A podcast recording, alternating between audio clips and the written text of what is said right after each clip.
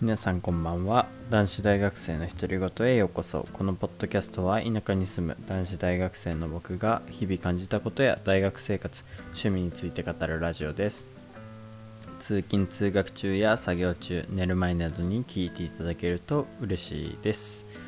はい現在はですね10月17日月曜日の朝0時17分14分ですね。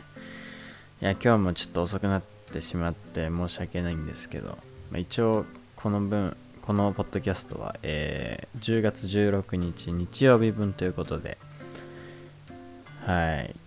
今日はね休みで余裕があったはずなのにこうなってしまいました。まあこれいくつかちょっとまあ理由というか言い訳です。はい。ちょっと聞いてください。あのまずですね昨日のポッドキャストが、えー、撮ったのがもう、えー、朝の0時過ぎとかでで撮って、えー、それをポッドキャストっていうかあの Spotify とかねそういうのに上げてでそこからお風呂に入って昨日は寝たんですよそのまますぐ。でもね言うて寝たのが2時くらいで。で起きたのが10時10時とかそんくらいだったんですよね多分。で今日10時に起きたから。あんまり朝からこう動けなくてっていうか朝の時間を寝てたんで有効に活用できなくて。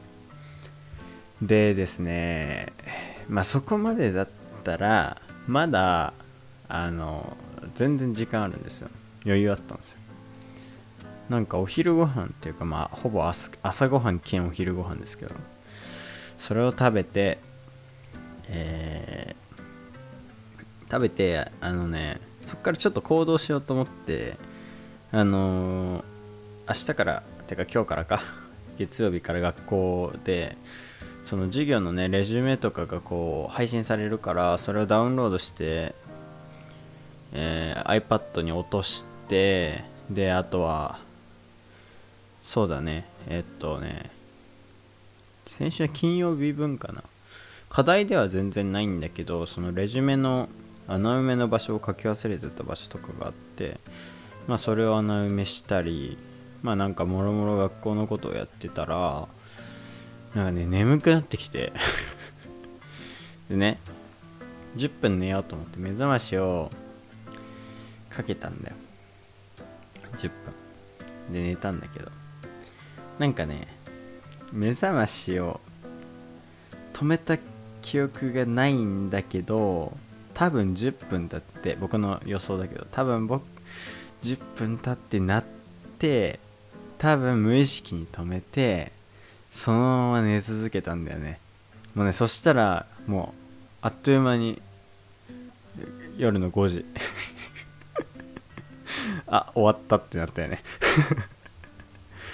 で夜の5時になりましてで一応ね洗濯物を畳んだり、まあ、家事はしたんですよね。なんだけど今日は筋トレをできず。結構罪悪感です。マジで。もうすごい罪悪感。だけどまあ仕方ない。もうここまで来たら許します。自分を。でえー、なんでなぜかまあご飯は食べたよ。で今日ね夜今日何時キックオフだったかな？10時くらい。キックオフで僕が応援しているチェルシーっていうチームの試合がありましてそれはねちゃんと見ました。なんでちゃんと昼間動かないのにそれだけは最後見るんだかよくわかんないんだけどまあそれは好きだからね見るんだけどさ。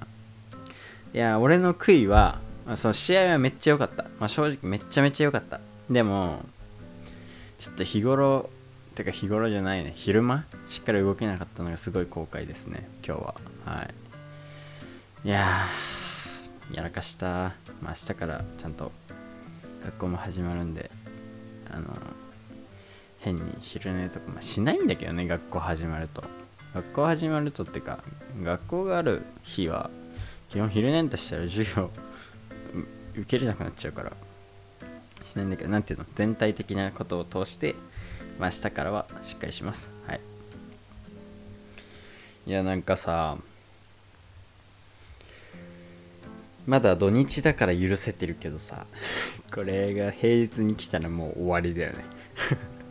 いくら完璧主義じゃないとはいえこれこれが平日に来たらもうさすがにあの自分を許せなくなっちゃうから、明日からはねしっかりします。はい。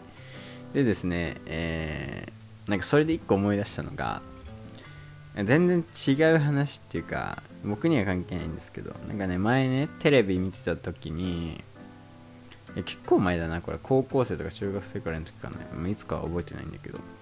なんかねあの日本テレビのあの ZIP っていう番組にマッサマッサアナウンサー、まあ、今はあのどこだっけな。同同志社大の教授だったか。副教准教だったかは忘れちゃったけどなんかそういうのやってるんだよね。でそのマスさんがアナウンサーの時になんかその ZIP でそのねマスさんじゃなくて新人のアナウンサーの子がこうまあ新しい年度になると入ってくるわけじゃないですか。かその子にアドバイスをするっていうのがあってでなんかそのとにかくあ違えわ。んあそうだ。それだってのかな？まああんまりなんか詳しいこと覚えてないけど。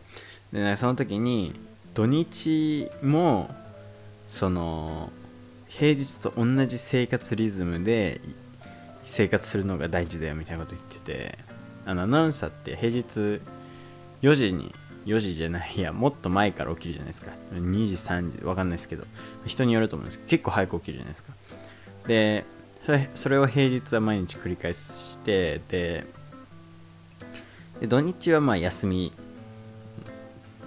らしいんですけどそこで崩しちゃうと平日きつくなっちゃうからっていうアドバイスらしいんですけどなんかそれ別にアナウンサーだけじゃなくても当てはまるなってあのー、この土日で思いました。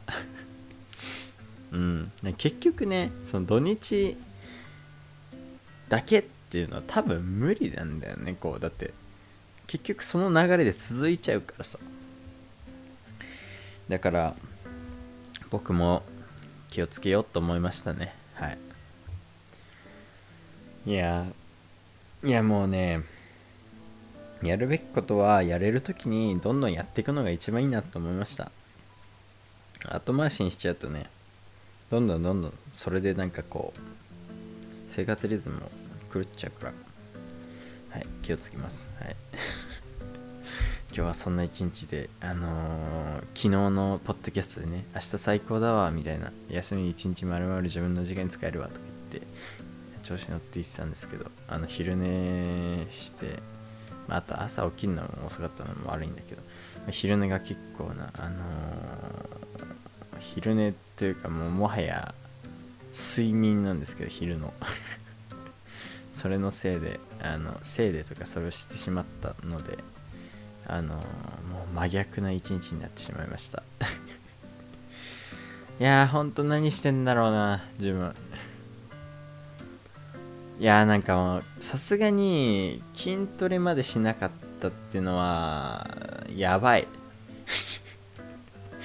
もうなんか嫌いになりそう自分を。だからなんかそれに関してはそれがあったからかわかんないけどまあとりあえずちょっと今日は反戦ですね今日の一日は。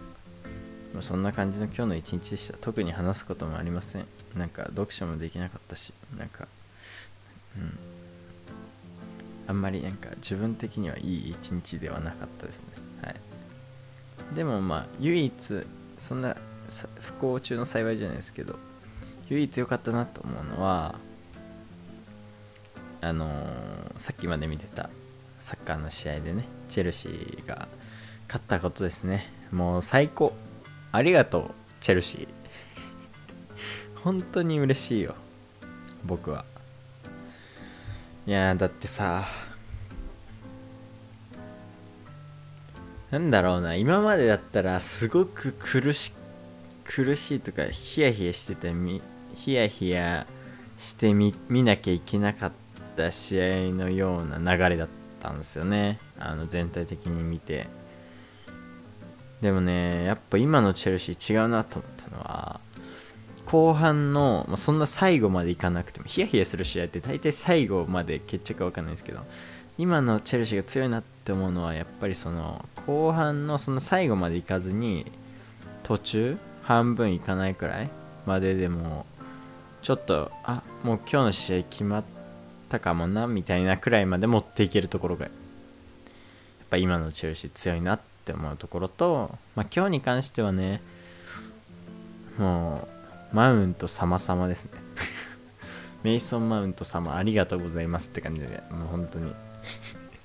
なんかサッカーってそんなに何て言うんだろうアイドルみたいな推しっていうかそのアイドルみたいな推し方はしないんだけどなんか今日のマウントに関してはもうそのくらい押してもいいよみたいな。レベルのプレーでしたね今日は。いやなんかすごい成長のスピードが異常というかもうねなんだろう。まあもちろんメッシが前にさあのマウントのことを世界一の選手になれる素質があるみたいなこと言ってたからもちろんその素質はあったんだけどなんかもう世界一の選手にこうなるステージがあったとしてじゃあその世界一がステージ100だとしたらなんかもう50近くまであっという間に行くんじゃないかみたいなまあ今は50までは行ってないかもしれないけどなんだろうもう、うん、そそこのその登そのステージを登っていくスピードがすごいというか今どこにあるか正直わかんないけど。そうなんかそんな感じだよね本当に見てて。なんかこんな上から目線に言ってるけどいやもう本当に素晴ら素晴らしいんで 僕が評価するなんていう選手じゃないからあれなんだけど。いや本当にねいや2点目なんてもう今週の試合の中のベストゴールくらいなんじゃないかっていうフリーキックだったね。もうすごい素晴らしい。いやー嬉しかったですね。もうチェルシーが勝つことで僕のあのー、なんか日頃のこう幸せ度もちょっと増してくますっていう。最高です本当に。いやいいよね。まあ今日の試合ちょっと苦しかったんですけどね。内容見てもらえば分かるんですけど。まあね、チェルシーっていうチームは、まあ、強いチームっていうのもあるし、まあ、監督もそうだしね。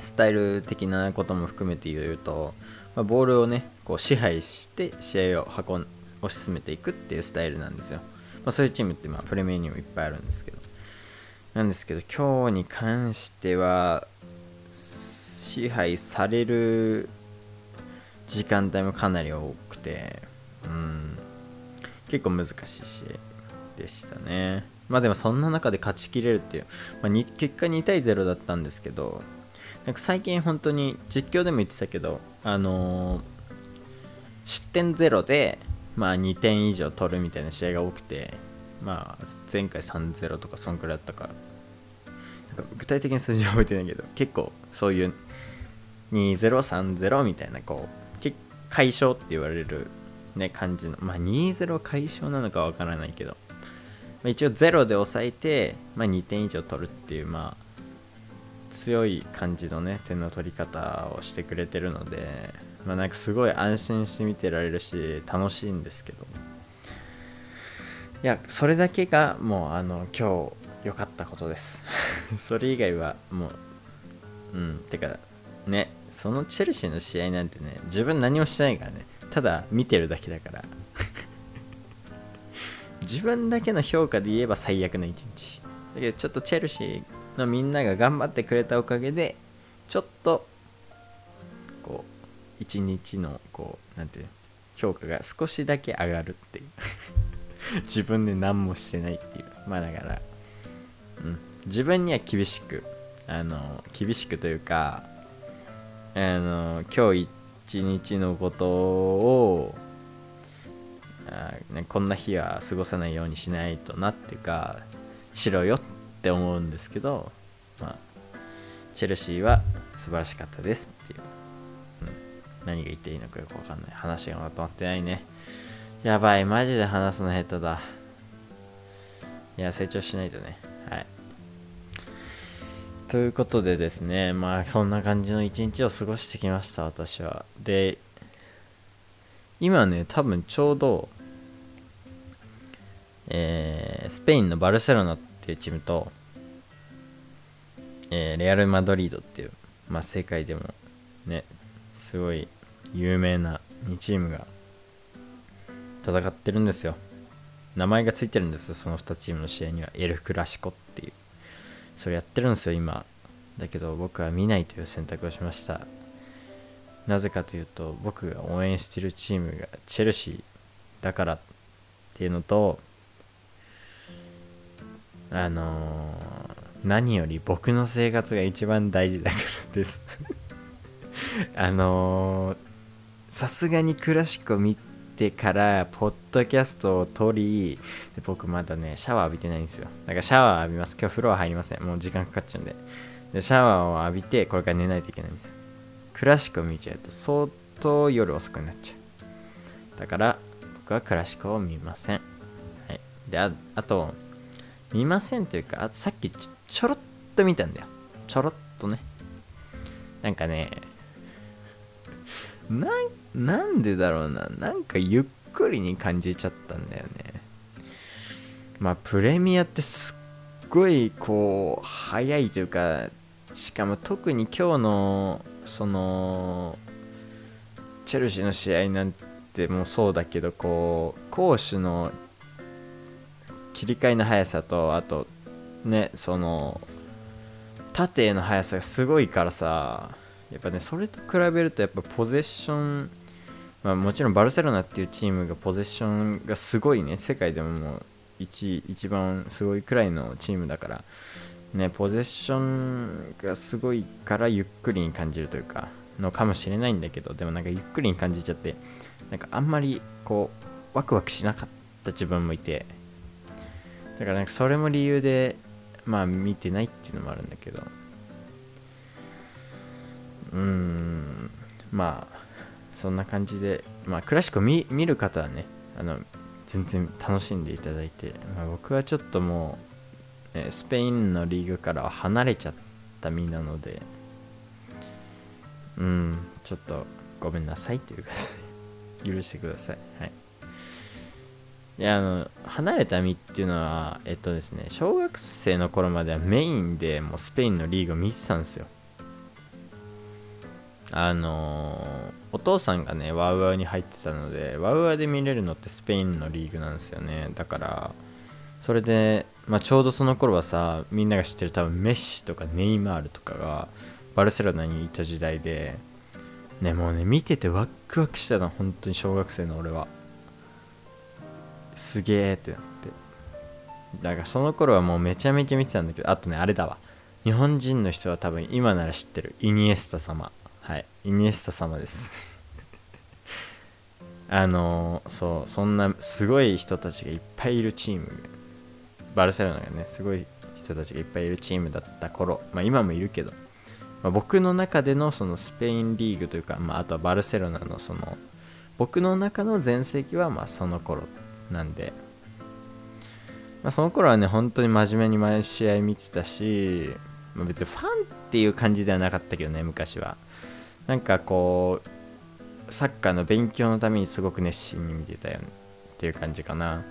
僕が所属してたチームもドリブルチームだったしあのこうメッシとかネイマールとかねあのまあ彼らはその攻撃的なドリブルがやっぱりうまいんだけど攻撃的なドリブルって言ったらなんなんて言ったらいいんだろうな、まあ、ちょっと、まあ、あんまりなんかこう決めつけたくはないんだけど正直。分かりやすく言うと点に結びつきやすいドリブルが多いっていうことかな。あの正直メッシもネイマールも何でもできちゃうからあの決めつけたりはしたくないんだけどしたくないというか何でもできます彼らは。正直。の中で、まあ、そのポジション的にねやっぱそういうドリブルが多くてで、まあ、僕ディフェンダーだからどちらかというとそのイニエスタとかブスケスとかのその抜くというよりかはこう相手が来た時にかわせたりこう、まあ、ドリブルというよりかはこうボールの置きどころだったり見てる場所だったりなんかそういうのの勉強のために、まあ、小学校の時は見てたなっていう感じですね。はい。まあそれでお世話になりましたって感じですスペインは。でなんか中学生あ中学校も見てたな。中学校までは見てて高校からはもう忙しすぎて見てる暇なんてなくてだからまあそっからちょっと離れちゃってうん。でなんかその頃くらいっていうかマウントっていうその僕がねその全く違うスペインの話はちょっと一旦置いといて今応援してるチェルシーっていうチームにマウントっていう選手がいるんですけど彼がね出始めたくらいかな。多分高校生かな俺が見てたの。出始めたというかトップチームに上がったくらいか。ローンされる。されたくらいか。忘れちゃった。なんかそのくらいからチェルシーを見てて。そう。チェルシーを見ててというかそのもうちょい明確に言うと一応チェルシーをメインで見始めたのがそのくらい。あのねチェルシーはそれより前に見てないかというと結構見てたの。それかなんでかっていうとさっきお父さんがワウワウってワウワウに入ってたって話したんだけどワウワウはねそのスペインのリーグともう一個そのチャンピオンズリーグっていうヨーロッパのナンバーワンのクラブを決める大会があってそれも見れたからそれでねあのチェルシーがあの出ててもちろんバルセロナと対戦したこともあるしそうだからそれで見てはいたのよ。なんだけど、まあ、本格的に応援し始めたのはそうだねマウントがきっかけが大きいかな多分。なんかそのマウントってチェルシーのユース出身なんですよ。アカデミー出身で。マウントの代ってめちゃめちゃ強いんですよねアカデミー。でそっからそのなんか話題くらいから見始めたなっていう感覚がありますね確か。いやでも一応そのなんかまあファン歴浅いっちゃ浅いんですけどだから。でも一応その昔からファンの人たちそのチェルシーファンの人たちに言っときたいのは、まあ、一応僕チャンピオンズリーグ見てるんで一応チェルシーがあのー、ドログバがいた時代にね優勝したのは見てますちゃんと、まあ、見てますけどまあまあ確かにファンの方からしたらその時代は全然にわかだろっていう感じですよね。まあ、まあ、僕もそう思いますけど。まあそんな感じですね。はい。で、僕がね、印象的というか、まあちょっと今サッカーの話結構のみのめり込んでしちゃったんで知らない人多分つまんないと思うのでちょっともうちょいその何て言うんだろう。みんなが分かる選手でこうどれだけすごいか分かりやすく言いたいんですけどあのイニエスタっていう選手が今日本にいるじゃないですか。彼がどれだけすごいかをちょっと説明したいんですけど彼はあまあその彼はもともとバルセロナっていう世界最高のチームにいたんですけどその僕が見てたね。でさっき今やってるみたいな話したレアル・マドリードとバルセロナっていうチームがやる試合ってもう世界一の試合と言っても過言ではない試合なんですよ。しかも試合に名前が付いてるくらいにエル・クラシコっていう。しかもなんかもう結構サッカーしてる人誰でも知ってるみたいな。名前なんですけど。そうでクラシコクラシコでもうね、まあ、言うたらあのー、言うたらって言ったら難しいなこれこの例え。もう本当にこの超ライバル関係なんですよ。相手の選手大嫌いみたいな。そんな、そんなまでいくか分かんないけど、人によるけど、まあ、そういうくらい、ちょっと例えて、そのくらいの試合なんですよ。で、リーグ戦なんで基本的に1年間でバルセロナのホームでやるクラシコとレアル・マドリードのホームでやるクラシコっていうのがあるんですよ。で、まあ、もちろんそのね、それぞれのチームはホームの試合の方がまあサポーターがね応援してくれて、まあ、燃えるわけなんですけどあのですねこうバルセロナがあ違う、え、そのクラシコっていう試合がレアル・マドリードのホームで行われた時の話なんですけどあのですねまあレアル・マドリードのホームなんでレアル・マドリードのサポーターがほとんどなんですよね。でその中で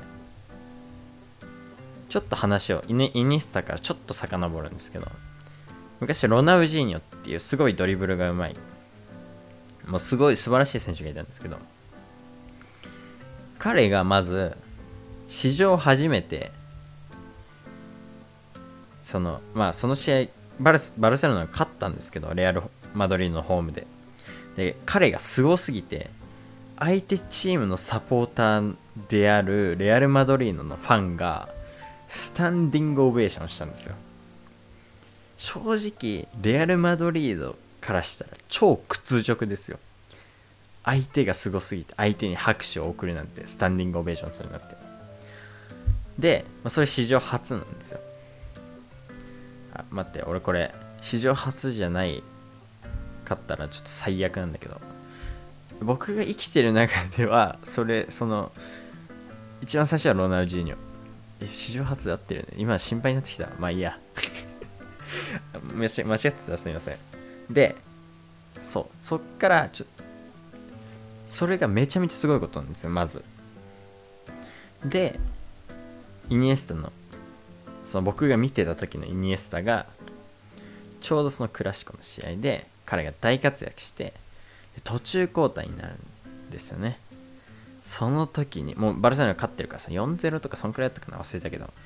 でも悠々とイニエスタが交代する時にもう相手のレアル・マドリードのファンがレアル・マドリードのホームでスタンディングオベーションするっていう。だからロナウジーニョ以来なんですよイニエスタが。でまあ要するにそれだけ世界一の試合で世界一の試合で話がまとまらないな相手チームのサポーターに屈辱的なプレーを見せて、まあ、屈辱的なプレーってことは、まあ、要するに超すごいプレーなんですよ。しかも世界一の試合だよ。ですごいプレーをして相手のファンからもスタンディングオベーションされるくらいすごい選手ってことなんですよ。伝わりましたかね？もう戦術云々とかは話しません。もう技術とかもいいっす。それだけそのイニエスタっていう選手がすごいんですよまず。ですごいことが分かりましたか？でその選手は今どこにいますか？そう日本の J リーグのヴィッセル神戸にいるんですよ。もう見に行きたいよね。いや見に行きたいというかあの本当機会があれば見に行きます。うん。ちょっと一目見たい正直。でもでもっていうか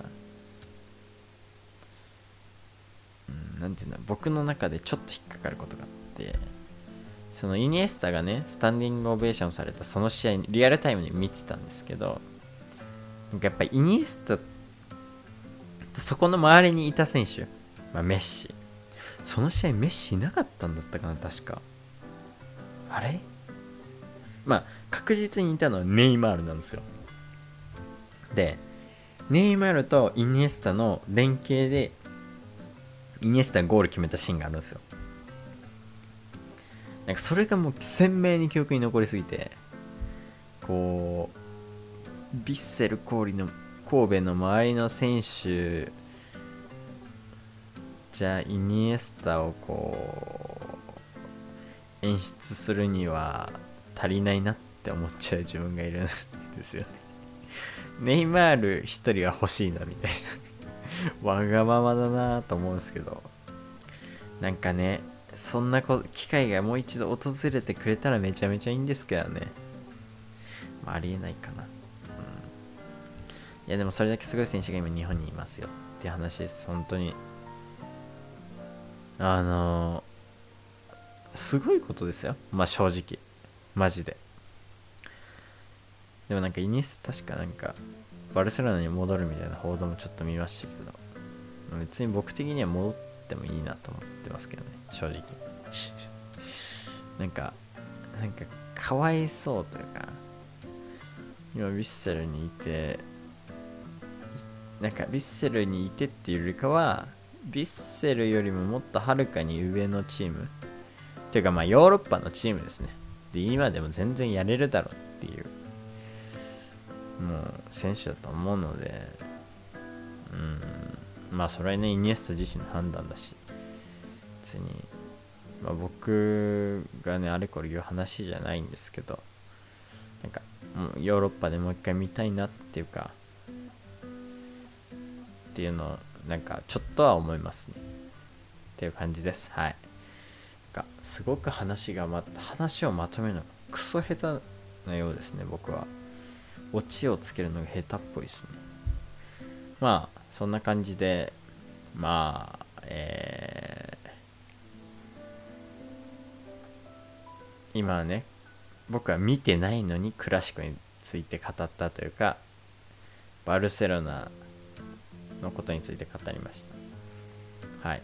まあ一応ね小中と勉強させてもらったチームなんではい。まあそういうことを語らせていただきました。まあぜひ興味ある人はねこう YouTube とかで多分検索してくるすればね過去のねそのイニエスタがいた時代とかネイマールがいた時代のバルセロナ出てくるんですよ絶対。見てください。多分ねおもろいと思うよ。正直。おもろいっていうかイニエスタすごってなる。絶対。でヴィッセル神戸今ファンの方とか絶対見た方がいいと思います。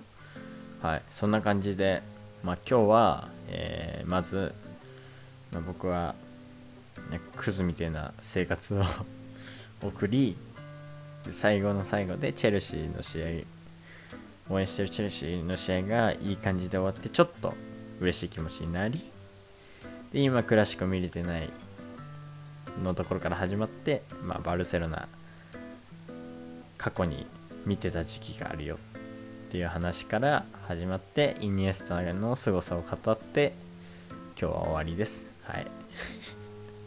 ごめんなさい。サッカー見てない方本当にすみません。なんかサッカーについて語りすぎました。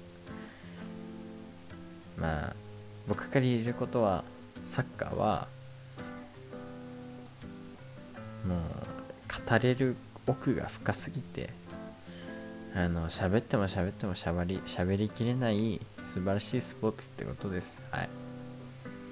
もちろん他のスポーツもすごいと思うよ。なんか例えばさ最近俺ちょっと YouTube でショートで流れてきてあこういう選手好きって思ったのはあの卓球のあれなんて読むんだっけ？庭庭幸輝選手であってる。すごいこう